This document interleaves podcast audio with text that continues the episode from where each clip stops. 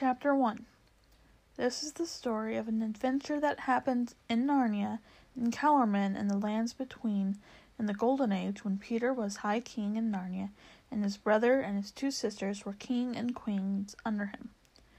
In those days, far south in Calormen, on a little creek of the sea, there lived a poor fisherman called Arsheesh, and with him there lived a boy who called him father. The boy's name was Sh- Shasta. On most days, Arsheesh went out in his boat to fish in the morning, and then in the afternoon he harnessed his donkey to a cart and loaded the cart with fish, and went a mile or so southward to the village to sell it. If it had sold well, he would come home in a moderately good temper and say nothing to Shasta, but if it had sold badly, he would find fault with him and perhaps beat him. There was always something to find fault with, for Shasta was had plenty of work to do, mending and washing the nets, cooking the supper, and cleaning the cottage in which they both lived. Shasta was not at all interested in anything that lay south of his home, because he had once or twice been to the village with Arsheesh, and he knew there was that there was nothing very interesting there. In the village he only met other men who were just like his father, men with long, dirty robes, wooden shoes turned up at the toe, turbans on their heads, beards, talking to one another very slowly about things that sounded dull. But he was very interested in everything that lay to the north, because no one ever went that way, and he was never allowed to go there himself. When he was sitting out of doors, mending the nets and all alone, he would often look eagerly to the north. One could see nothing but a grassy slope running up to a level ridge, and beyond that the sky, with perhaps a few birds in it. Sometimes, if Arsheesh was there, Shasta would say, "Oh, my father, what is there beyond that hill?" And if the fisherman was in a bad temper, he would box Shasta's ears and tell him to attend to his work. Or if he was in a peaceful mood, he would say, "Oh, my son, do not allow your mind to be distracted by idle questions. For one of the poets has said, 'Application to business is the root of prosperity, but those who ask questions that do, do not concern them are steering the ship of folly towards the rock of indulgence.'" Shasta thought that beyond the hill there must be some delightful secret which his father wished to hide from him. In reality, however, the fisherman talked like this because he didn't know what lay to the north. Neither did he care. He had a very practical mind. One day there came from the south a stranger who was unlike any man that Shasta, Shasta had seen before. He rode upon a strong, dappled horse with flowing mane and tail, and his stirrups and bridle were inlaid with silver. The spikes of a helmet project, projected from the middle of his silken turban, and he wore a shirt of chainmail. By his side hung a curving smith. Scimitar, a round shield studded with bosses of brass hung on at his back, and his right hand grasped a lance. His face was dark, but this did not surprise Shasta, because all of the people of Calormen are like that. What did surprise him was the man's beard, which was dyed crimson, and curled and gleaming with scented oil. But Arsheesh knew by the gold on the stranger's bare arm that he was a Tarkin, or great lord, and he bowed, kneeling before him till his beard touched the earth, and made sign to Shasta to kneel also. The stranger demanded hospitality for the night, which of course the fisherman dared not refuse. All the best they had was laid before him for supper, and he didn't think much of it, and Shasta was, as always happened to be, as always when happened, the fisherman had company, was given a hunk of bread and turned out of the cottage. On these occasions, he usually slept with the donkey in this little thatched stable. But it was much too early to go to sleep yet, and Shasta, who had never learned that it was wrong to listen behind doors, sat down with his ear to a crack in the wooden wall in the cottage to hear what the grown-ups were talking about. This is what he heard. "And now, oh my host," said the Tarkin, "I have a mind to buy that boy of yours." "Oh, my master," replied the fisherman, and Shasta knew by the wheedling tone, the greedy look that was probably coming into his face when he said it, What price could induce your servant, poor thing as he is, to sell into slavery his only child and his own flesh?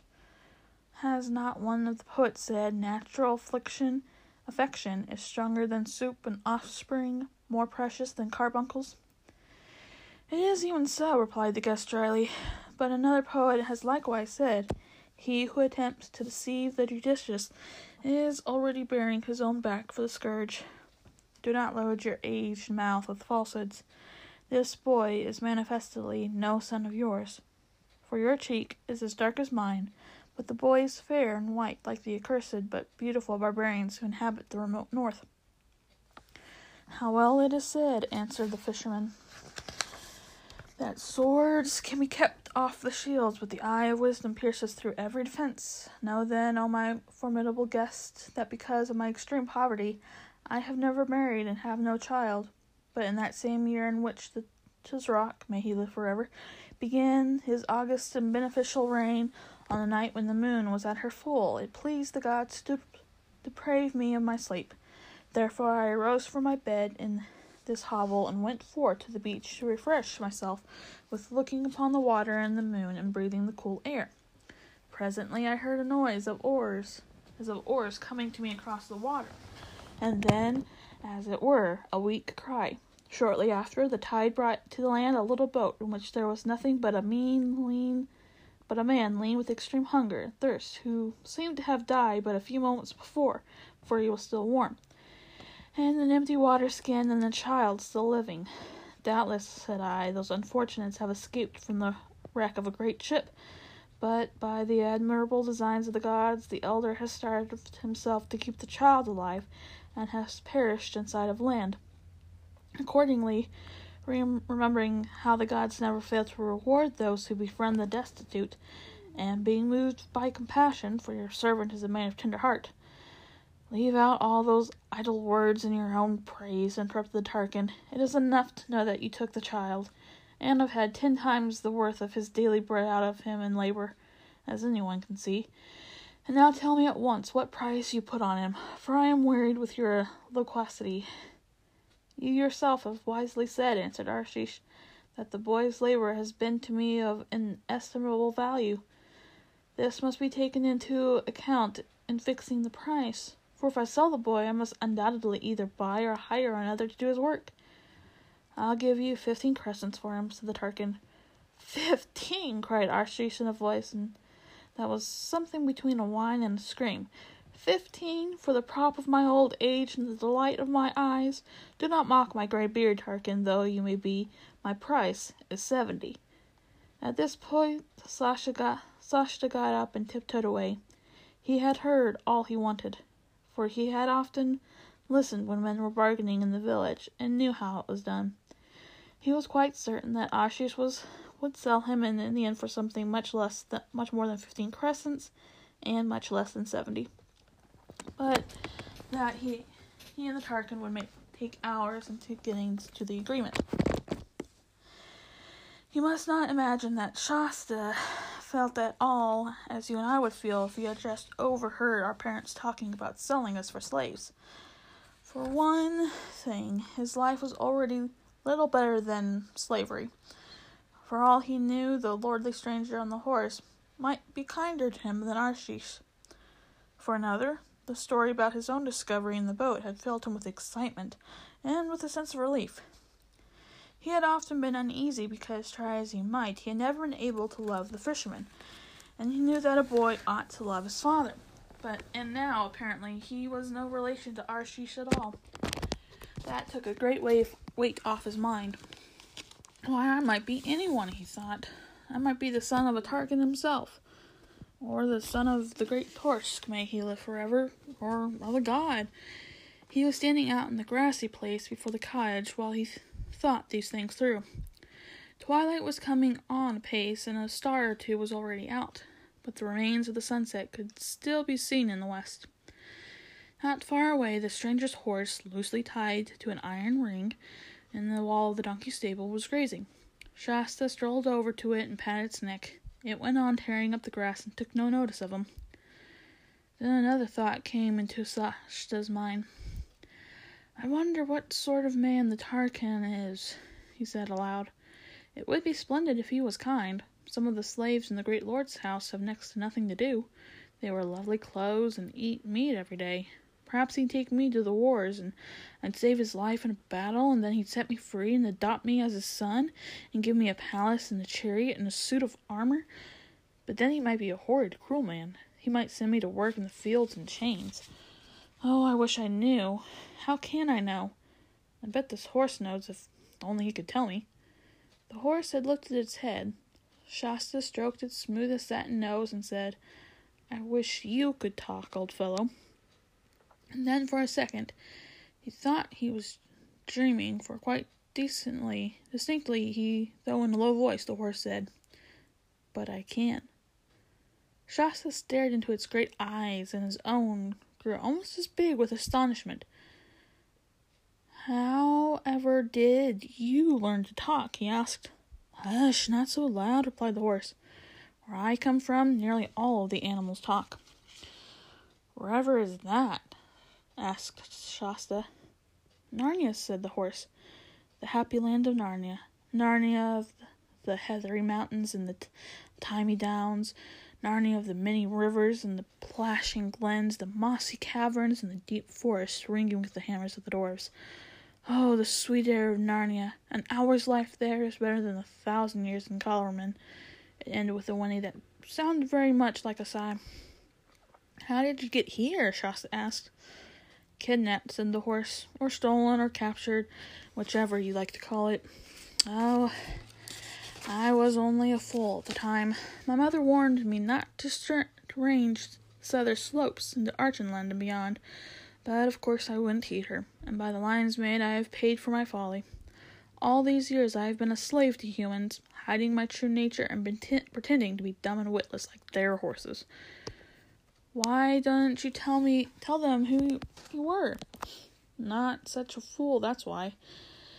If they'd once found out that I could talk, they would have made a show of me at fairs and guarded me more carefully than ever. My last chance of escape would have been gone. And why, began Shasta, but the horse interrupted him. Now look, we mustn't waste time on idle questions. You want to know about my master, the Tarkin, Andoran. Well, he's bad. Not too bad to me, for a war horse costs too much money to be treated very badly. But you'd better be lying dead tonight than go to be a human slave in his house tomorrow. Then I'd better run away, said Shasta, turning very pale. Yes, you had, said the horse. But why not run away with me? Are you going to run away too? Said Shasta. Yes, if you'll come with me, said the horse. This is the chance for both of us. You see, if I run away without a rider, everyone who sees me will say, stray horse, and be after me quick as he can. With a rider, I've a chance to get through. That's where you can help me. On the other hand, you can't go very far on those two silly little legs of yours. What absurd legs humans have. We're without being overtaken. But on me, you can outdistance any other horse in the country. That's where I can help you. By the way, I suppose you do know how to ride. Oh, yes, of course, said Shasta. At least I've ridden the donkey. Ridden the what? Retorted the horse with extreme contempt. At least that is what he meant. Actually, it came out sort of a neigh. Ridden the what? Talking horses always sound more horsey in accent than they are when they're angry. In other words, it continued, you can't ride. That's the drawback. I'll have to teach you as we go along. If you can't ride, can you fall? I suppose anyone can fall, said Shasta. I mean, can you fall and get up again without crying, and mount again and fall again, and yet not be afraid of falling? Uh, I'll I'll try, said Shasta. Poor little beast, said the horse in a gentler tone. I forget you're only a fool. We'll make a fine rider of you in no time. And now we mustn't start until those two are in the in the hut or asleep. Meantime, we can make our plans. My Tarkin is on his way north to the great city, and Tashban itself, and the court of the Tisroc. I say, pitched Shasta in a rather shocked voice, oughtn't you say, may he live forever? Why, said, asked the horse, I am a free Narnian, and why shouldn't I talk? Slaves and fools talk. I don't want to him to live forever, and I know that he's not going to live forever whether I want him to or not. And I can see you're from the Free North, too. No more of this southern jargon between you and me. And now back to our plans. As I said, my human is on his way to north, to Tashban. Does that mean we'd better go south? Oh, I think not, said the horse. You see, he thinks I'm dumb and witless like his other horses. Now, if I really were, the moment I got loose, I'd go back home to my stable and paddock, back to his palace, which is two days' journey south. That's where he'll look for me. He'd never dream of my going on north on my own. And anyway, he would probably probably think that someone in the last village who saw him riding through has followed us here and stolen me. Oh, hurrah, said Shasta. Then we'll go north. I've been longing, longing to go north all my life. Oh, of course you have, said the horse. That's because of the blood that's in you. I'm sure you're t- true northern stock, but not too loud. I should think they they're asleep soon now. Oh, I'd better creep back and see, suggested Shasta. It's a good idea, said the horse, but take care that you're not caught. It was a good deal darker now and very silent except for the sound of the waves on the beach, which Shasta hardly noticed because he had been hearing it day and night as long as he could remember. The cottage, as he approached it, showed no light. When he listened at the front, there was no noise. Then he went round to the back to the only window. He could hear, after a second or two, the familiar noise of the old fisherman's squeaky snore. It was funny to think that, if all went well, he would never hear it again. Holding his breath and feeling a bit sorry, but much less sorry than he was glad, Shasta glided away over the grass and went to the donkey stable, groped along to a place he knew where the key was hidden, opened the door, and found the horse's saddle and bridle, which had been locked up there for the night. He bent forward and kissed the no- donkey's nose. "I'm sorry we can't take you," he said. "There you are at last," said the horse when he got back to it. "I was beginning to wonder what had become of you." "I was getting your things out of the stable," replied Shasta. "And now, can you tell me how to put them on?" For the next few minutes, Shasta was at work, very cautiously to avoid jingling, while the horse said things like, "Get that girth a bit tighter," or "You'll find a buckle lower down," or "You'll need to shorten those stirrups a good bit." When all was finished, it said, "Now you've got to have reins for the look of things, but you won't be using them. Tie them to the saddle bow very slack so that I can do what I like with my head. And remember, you are not to touch them." "What are they for?" asked Shasta. "Ordinarily for directing me," replied the horse. "But I, and as I intend to do all the directing on this journey, you will please keep your hands to yourself, and there's another thing. I'm not going to have you gripping my mane." "But I say," pleaded Shasta, "if I'm not to hold on by the reins or by your mane, what am I to hold on by?" "Hold on with your knees," said the horse. "There's no se- That's the secret of good riding. Grip my body between your knees as hard as you like. Sit straight up, straight as a poker. Keep your elbows in. And, by the way, what d- did you do with the spurs?" "Put them on my heels, of course," said Shasta. "I do know that much." "Then you can take them off and put them in the saddlebag. You may be able to sell them when we get to Tashban. Ready? And now I think you can get up." "Oh, you're dreadfully tall," gasped Shasta after his first and unsuccessful attempt. "I'm a horse, that's all," was the reply. "Anyone would think I was a haystack from the way you're trying to climb up me. There, that's better. Now sit up and remember what I told you about your knees." Funny to think of me, who has led cavalry charges and won races, having a potato sack like you in the saddle. "However, off we go," it chuckled, but not unkind- un- unkindly. And in cer- it certainly began their journey, their journey, their night journey with great caution. First of all, it went just south of the fisherman's cottage to the little river, which there ran into the sea, and took care to leave in the mud some very plain hoof marks pointing south. But it was soon as they were in the middle of the ford, it turned upstream and waited till they were about a hundred yards farther inland than the cottage. Then it selected a nice gravelly bit of bank which would take no footprints and came out on the northern side. Then, still at the walking pace, it went northward till the cottage, the one tree, the donkey stable, and the creek, everything, in fact, that Shasta had ever known, had sunk out of sight in the gray summer night darkness. They had been going uphill, and now were at the top of the ridge, the ridge which had always been the boundary of Shasta's known world. You could not see what was ahead except that it was all open and grassy. It looked endless, wild, lonely, and free. "I say," observed the horse, "what a place for a gallop, eh?" "Oh, don't, Plet," said Shasta, "not yet. I don't know how to... Please, horse, I don't know your name." "Bree, hinny, brinny, hinny, brinny, hoonie, ha," said the horse. Uh, "I'll never be able to say that," said Shasta. "Can I just call you Bree?" "Well, if that's the best you can do, I suppose you must," said the horse. "And what should I call you?" "I'm called Shasta." "Hmm," said Bree. "Well, now, there's a name that's really hard to pronounce. But now about this gallop. It's a good deal easier than trotting if you only knew, because you don't have to rise and fall. Grip with your knees and keep your eyes straight ahead between my ears. Don't look at the ground. If you think you're going to fall, just grip harder and set up straighter. Ready? Now, for Narnia and for the north." Chapter two. It was nearly noon on the following day when Shasta was awakened by something warm and soft moving over his face. He opened his eyes and found himself staring into the long face of the horse. Its nose and lips were almost touching his. He remembered the exciting events of the previous night and sat up, but as he did, so he groaned. "Oh, Bree," he gasped, "I'm so sore all over. I can hardly move." "Good morning, small one," said Bree. "I was afraid you might feel a bit stiff. It can't be the falls. You didn't have more than a dozen or so, and it was all lovely, soft, springy turf that must have been about a pleasure to fall on.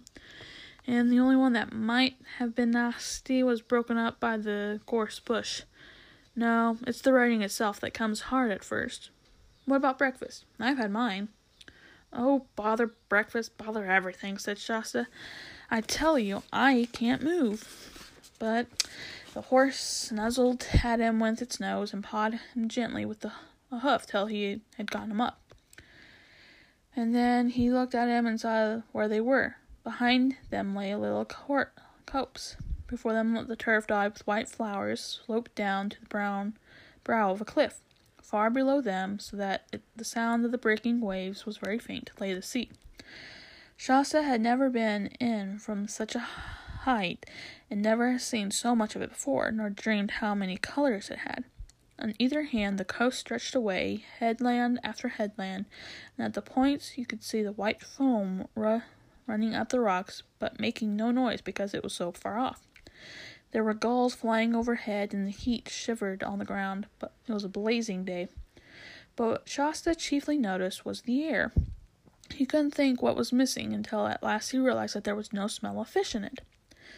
For of course, neither in the cottage nor among the nets had he ever been away from that smell in his life. This new air was so delicious, and all his old life seemed so far away that he forgot for a moment his bruises and his aching muscles, and said, "I say, Bree, did you say something about breakfast?" "Yes, I did," answered Bree. "I think you'll find something in the saddlebags. They're over there on that tree where you hung them up last night, or early this morning, rather." They investigated the saddlebags, and the results were cheering. A meat pasty, only slightly stale, a lump of dried figs, and another lump, lump of green cheese, a little flask of wine, and some money, about forty crescents in all, which was more than Shasta had ever seen in his life. While Shasta sat down, painfully and cautiously, of course, with his back against a tree, he started on the pasty. Bree had a few more mouthfuls of grass to keep him company. "Won't it be, be stealing to use the money?" asked Shasta. "Oh," said the horse, looking up with his mouthful of grass, "I never thought of that. A free horse and a talking horse mustn't steal, of course. But I think it's all right. We're prisoners and captives in enemy country. The money is booty, spoil. Besides, how are we to get any food for you without it? I suppose, like all humans, you won't eat natural food like grass and oats." "Well, I can't." "Have you ever tried?" "Yes, I've tried. I can't get it down at all." "You couldn't either if you were me." "You're rum little creatures, you humans," remarked Bree. When Shasta had finished his breakfast, which was by far the nicest he had ever had in his entire life, Bree said, I think I'll have a nice roll before we put on that saddle again. And he proceeded to do so. That's good. That's very good, he said, rubbing his back on the turf and waving all four legs in the air. You ought to have one too, Shasta, he snorted. It's most refresh- refreshing. But Shasta burst out laughing and said, You do look funny when you're on your back. I look nothing of the sort, said Bree. But then suddenly he rolled round on his side, raised his head, and looked hard at Shasta, blowing a little. Does it really look funny? He asked in an anxious voice. Yes, it does, replied Shasta. But what does it matter? You don't think, do you, said Bree, that it might be the thing talking horses never do? A silly, cl- clownish trick I've learned from the dumb ones? It would be dreadful to find when I get back to Narnia that I've picked up a lot of low, bad habits. What do you think, Shasta? Honestly now, don't spare my feelings. Should you think the real free horses, the talking ones, do rule? How should I know? Anyway, I don't think I should bother about it if I were you. We've got to get there first. Do you really know the way? I know my way to Tash- Tashban. After that comes the desert. Oh, we'll manage the desert somehow, never fear. Why, we'll, we'll be inside of the northern mountains then. Just think of it. To Narnia and the north. Nothing will stop us then. But I'll be glad to be past Tashban. You and I are safer away from cities. Can't we avoid it? Not without going a long way inland. That would take us into cultivated land and main roads. I wouldn't know the way. No, we'll just have to creep along the coast. Up here on the downs, we'll meet nothing but sheep and rabbits and gulls and maybe a few shepherds. By the way, what about st- starting? Shasta's legs ached something terribly, and as he saddled Bree and climbed up into the saddle, but the horse was kind to him, and sent and went at a soft pace all afternoon. When the evening twilight came, they dropped by steep tracks into a valley and found a village. Before they got into it, Shasta dismounted and it entered it on foot to buy a loaf and some onions and radishes. The horse trotted round by the fields and the dusk met Shasta on the far side of town.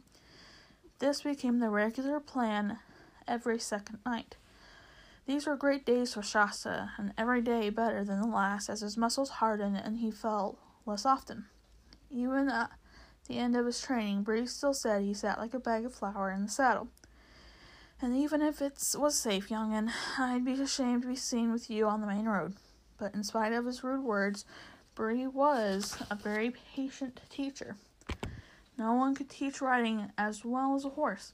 Shasta learned to trot, canter, jump, and to keep his seat, even when Bree was pulling up suddenly or swinging unexpectedly to the left or the right, which, as Bree told him, was the thing you have to do at a moment, do it any moment in a battle.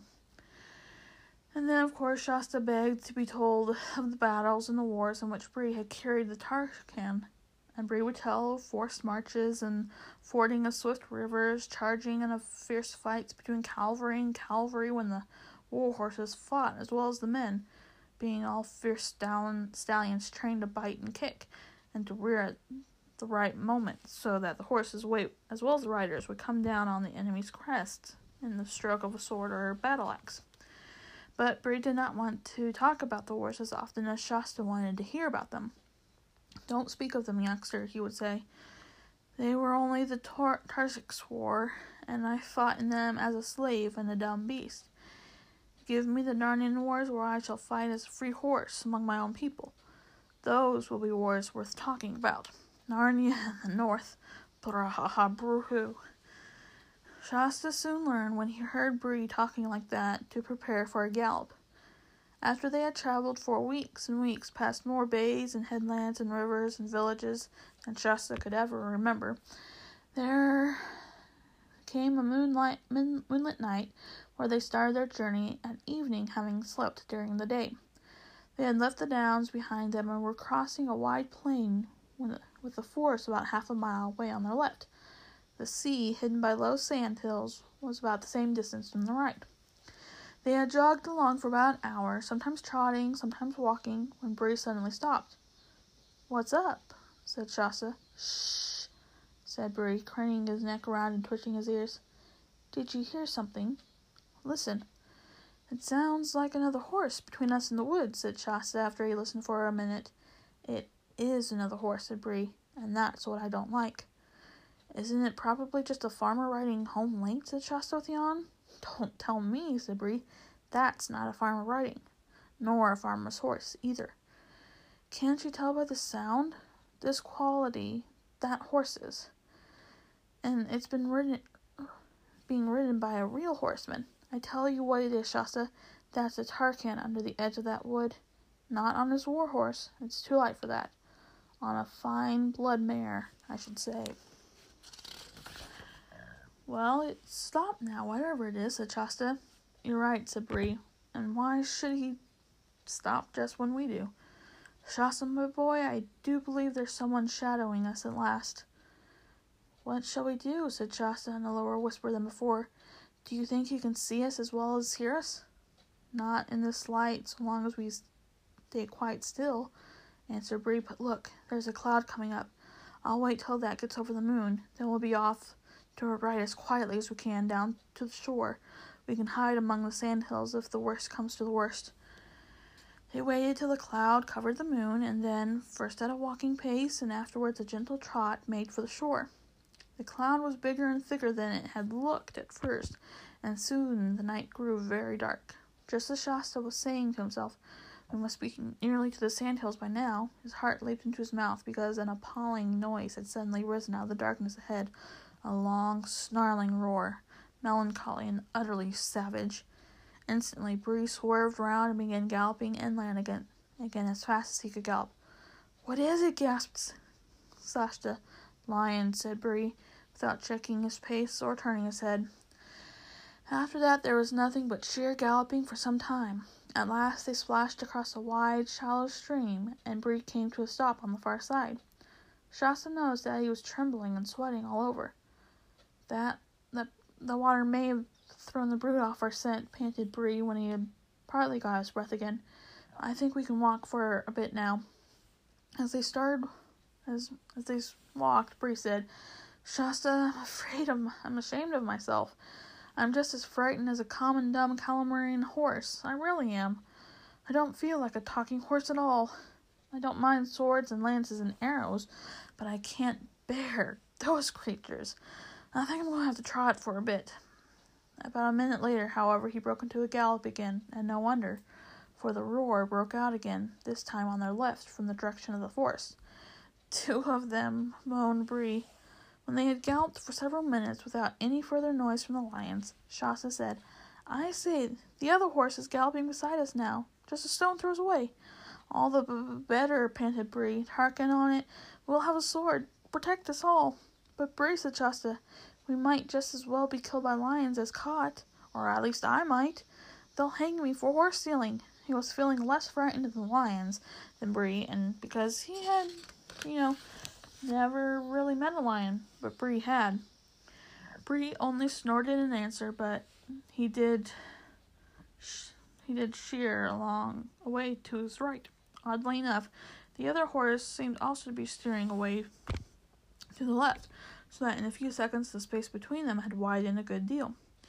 But as soon as it did, there came two more lions' roars immediately after one another, one on the right and the other on the left. The horses began drawing nearer together, so apparently did the lions. The roaring of their of the brutes on each side was horribly close, and they seemed to be keeping up with the galloping horses quite easily. Then the clouds rolled away. The moonlight, astonishingly bright, showed up everything, of, almost as if it were a broad day. The two horses and two riders were galloping neck to neck, knee to knee, just as if they were in a race. Immediately, Bree said afterward than a that a finer race had never been seen in Calormen. Shasta now gave himself up for lost and began to wonder, wonder whether lions killed you quickly or played with you as a cat played with a mouse, and how much it would really hurt. At the same time, one does not, one sometimes does this in the most frightful moments. He noticed everything. He saw that the other rider was a very small, slender person, mail-clad. The moon shone off the mail. And riding magnificently, but he had no beard. Something flat and shining was spread out before them, Before Shasta had time to guess what it was, there was a great splash, and he found his mouth half full of salt water. The shining thing had been a long inlet of the sea. Both horses were swimming, and the water was up to Shasta's knees. There was an angry roaring behind them, and looking back, Shasta saw a great, shaggy, and terrible shape crouching on the water's edge, but only one of them. He must have shaken off the other lion, he thought to himself. The lion apparently did not think its prey worth a wetting. At any rate, it made no attempt to take to the water in pursuit. The two riders, side by side, were now well out into the middle of the creek, and the opposite shore could be clearly seen. The Tarkin had not yet spoken a word, but he will, Shasta thought to himself. As soon as we have landed, what what should I say? I must be thinking about a story. Then suddenly, two voices spoke to his side. "Oh, I am tired," said one. "Hold your tongue, Hwin, and don't be fool," said the other. "I'm dreaming," thought Shasta. "I could have sworn that the other sport, the other horse spoke." Soon the horses were no longer swimming, but walking, and soon, with a great sound of water rushing off their sides and tails, and with a great crunching of pebbles under eight hooves, they came out on the far side, farther beach of the inlet. The Tarkin, to Shasta's surprise, showed no wish to ask questions. He didn't even look at Shasta, but seemed anxious to urge his horse straight on. Bree, however, at once shouldered himself on the other horse's way. "Brouhaha," he snorted. "Steady there. I heard you. I did. There's no good pretending, ma'am. I heard you. You are a talking horse. A Narnian horse just like me." "What's it got to do with you if she is?" said the stranger's rider fiercely, laying hand on sword hilt. But the voice in which the words were spoken had already told Shasta something. "Why, it's only a girl!" he exclaimed. "And what business of yours is it if I am only a girl?" snapped the stranger. "You're probably only a boy, a rude, common little boy, a slave probably, who's stolen his master's horse." "That's all you know," said Shasta. "He's not a thief, little Tarkheena," said Bree. "At least, if there's any, there's been any stealing, you might as well just say I stole him.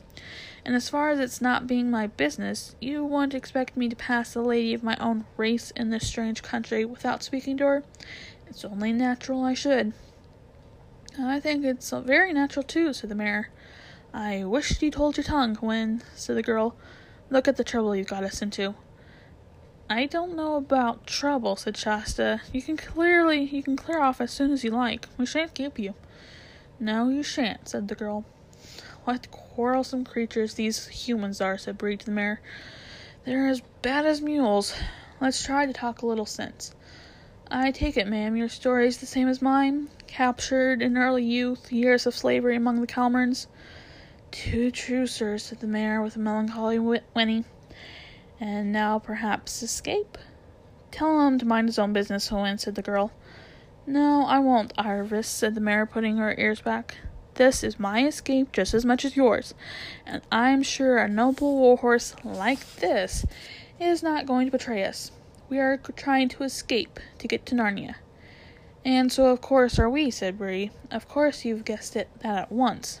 But a little boy in rags riding, or at least trying to ride, a war horse at dead of night couldn't mean anything but an escape of some sort. And if I may say so, a high-born Tarkina riding alone at night, dressed up in her brother's armor, very anxious for everyone to mind their own business and to ask her no questions. Well, if that's not fishy, call me a cob." "All right then," said Avarice. "You've guessed it. Hwin and I are running away. You're, we're trying to get to Narnia, and now, what about it?" "Why, in that case, what is to prevent us all going together?" said Bree. "I trust, Madam Hwin, you will escape, accept any assistance and protection as I may be able to give you on the journey." Why why do you keep talking to my horse instead of to me?" asked the girl. "Excuse me, Tarkina," said Bree, with just the slightest backward tilt of his ears, "but that's Calormen talk. We are free Narnians, Hwin and I, and I suppose if you're one running away to Narnia, you want to be the one t- too. In that case, Hwin isn't your horse any longer, or might one might just as well say you're her human." The girl opened her mouth to speak, and then stopped. Obviously, she had not quite seen it in that light before. Still, she said after a moment's pause, I don't see that there's so much point in that going together. Aren't we more likely to get noticed? Less, said Bree, and the mayor said, Oh, do let's. I should feel much more comfortable. We're not even certain of the way. I'm sure a great charger like this knows far more than we do. Oh, come on, Bree, said Shasta, and let them go their own way. Can't you see they don't want us to? We do, said Hwin. Look here, said the girl. I don't mind going with you, Mister Warhorse. But what about this boy? How do I know he's not a spy? Why don't you say at once then say at once that you think I'm not good enough for you, said Shasta. Be quiet, Shasta, said Bree. The Tarkeena's question is quite reasonable. I'll vouch for the boy, Tarkeena. He's been true to me and a good friend, and he's certainly either a Narnian or an Archenlander. All right, then, let's go together. But she didn't say anything to Shasta, and it was obvious that she wanted Bree, not him. Splendid, said Bree. And now that we've got the water between us and those dreadful animals, what about you two humans taking off our saddles and are all having a rest and hearing one another's stories? Both the children unsaddled their horses, and the horses had a little grass, and Arvis produced rather nice things to eat from her saddlebag. But Shasta sulked and said no thanks, and that he wasn't hungry. And he tried to put on what he thought very grand and stiff manners. But as a fisherman's, when a fisherman, as a fisherman's hut is not usually a good place for learning grand manners, the result was dreadful. And he half knew that it wasn't a success, and then became sulkier and more awkward than ever. Meanwhile, the two horses were going on splendidly. They remembered the very same places in Narnia, the grasslands above the beaver's dam, and found that they were some sort of second cousins once removed. This made things more and more uncomfortable for the humans, until at last, Bree said, And now, Tarkheena, tell us your story. Don't hurry it. I'm feeling comfortable now. Arvis immediately began, sitting quite still and using a rather different tone and style from her usual usual one. For in Calormen, storytelling, whether the stories are true or made up, is a thing you're taught, just as English boys and girls are taught essay writing. The difference is that people want to hear the stories, whereas I never heard of anyone who wanted to read the essays.